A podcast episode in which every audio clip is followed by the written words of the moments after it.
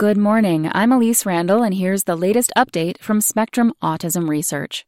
Why Adults Need an Easier Path to Autism Diagnosis by Sarah Luterman. When I was four or five years old, my parents told me there was no Santa Claus. As a child who attended a Jewish parochial school, this didn't come as a shock. But at the mall one day, I became incensed on behalf of children lining up to sit on the lap of a man who wasn't who he claimed to be. These children were being lied to, and lying was wrong. I couldn't contain myself. In the middle of the mall, I began to scream, "Santa Claus isn't real. That's not Santa. That's just a guy in a red suit. Your parents buy you presents, not Santa. They are lying to you." For decades, this was a funny story my parents told at parties, until they realized it was diagnostically relevant information. I still think it's hilarious. Almost twenty years after the mall incident, my mother read John Elder Robison's two thousand seven autobiography called Look Me in the Eye. For the first time, she really understood me. She said, "Sarah, you need to read this book. I think you might have Asperger's." I had long suspected there was something deeply wrong with me, but it had never occurred to me that I might be autistic. I was isolated from my peers and spent a lot of time alone watching Star Trek, dreaming of an enlightened future in which I had friends. If aliens and androids could find camaraderie and love, why couldn't I? I thought about suicide constantly. Then I read Robison's book, and I learned there were thousands of people like me. I wasn't alone. Difficult diagnosis. About a year later, my mother took me to see the first of a series of specialists to get an autism evaluation. I was in my early twenties. The initial results indicated I was autistic. It was then that I began to understand that, to paraphrase Robison, I am not a failed human being. I am an autistic human being.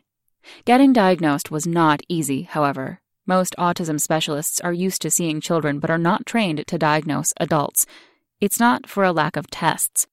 Researchers and clinicians have developed an alphabet soup of autism tests specifically for adults: A D O S two Module four, A D I R, three D I Adult, O C I R, A F Q, S R S two, RAADS fourteen, ADAS Spectrum, and even a test based on machine learning. But there is no standardized screening tool tailored to adults that is universally endorsed. It's also not clear how accurate any of these tests are. Studies often validate them in fewer than thirty individuals and rarely include women or people of color. Most of them rely heavily on parent interviews about early childhood behavior, which can be difficult for autistic adults to obtain. Our parents may be estranged or dead, or even when they are alive, their memories are often beset with inaccuracies.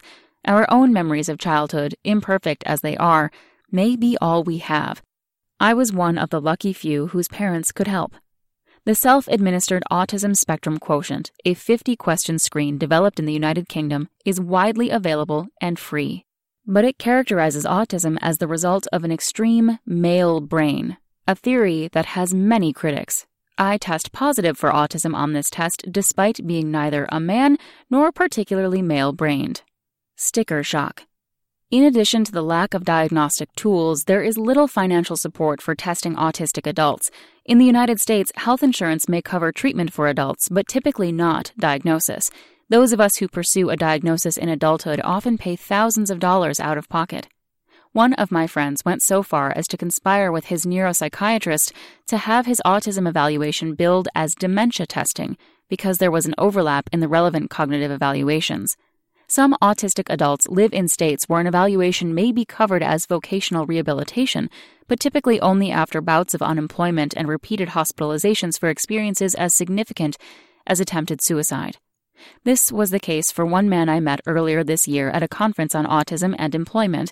I support adults who simply self-identify as autistic because of the costs involved.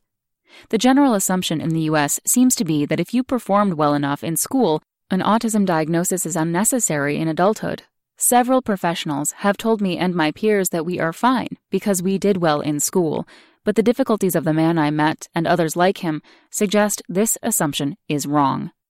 What's more, seeking an official diagnosis in the bureaucracy of the U S healthcare system can involve a level of organization and planning skills that most people lack, autistic or not. As a result, many autistic adults fall through the cracks, in some cases carrying faulty diagnoses of other conditions, and some of us fail to thrive, or even survive. The situation may not improve rapidly either. Few U S researchers study adult diagnosis. Most of this research takes place in the U K, where the National Health Service covers autism diagnosis for adults. This has yielded a large set of data on late-diagnosed autistic people and better clinical knowledge on autistic adults. I plan to visit my boyfriend's family this Christmas. His sister has one-year-old twins whom I am looking forward to meeting. I now have a better perspective on the holidays than I did before I knew I had autism. I understand that the truth is not always the most important thing.